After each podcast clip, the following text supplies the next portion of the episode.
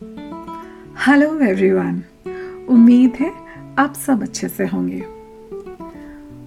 पता है, ये जो रिश्ते टूटते हैं ना, उनके टूटने की वजह हमें बाद में समझ आती है।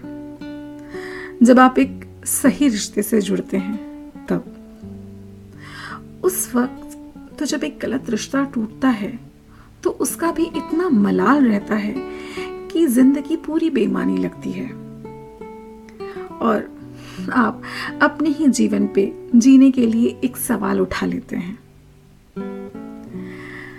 और अगर अभी जो भी मुझे सुन रहे हैं, उसमें से किसी का भी कोई रिश्ता टूटा है, जिसे आपने बचाने की पूरी कोशिश की थी, पूरी जी जान लगा दिए थे तो आप ये मान लें कि बस वो रिश्ता गलत था।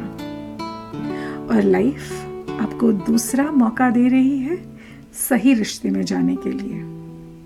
तो प्लीज़ डिप्रेस्ड और डैमेज्ड फीलिंग को रोक दें और अपनी सोच में कम से कम ये मौका दें कि अपनी लाइफ में मुझे अब दूसरा मौका देना है।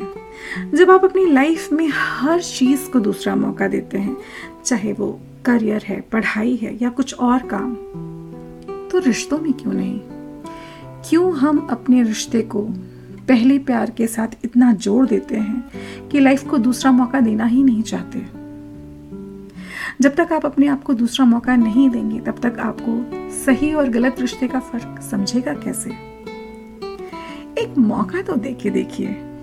वैसे भी पहला रिश्ता हमें इतना कुछ सिखा देता है कि हम थोड़े समझदार तो हो ही जाते हैं। तो अपने प्यार को दूसरा मौका दें और खुश रहें।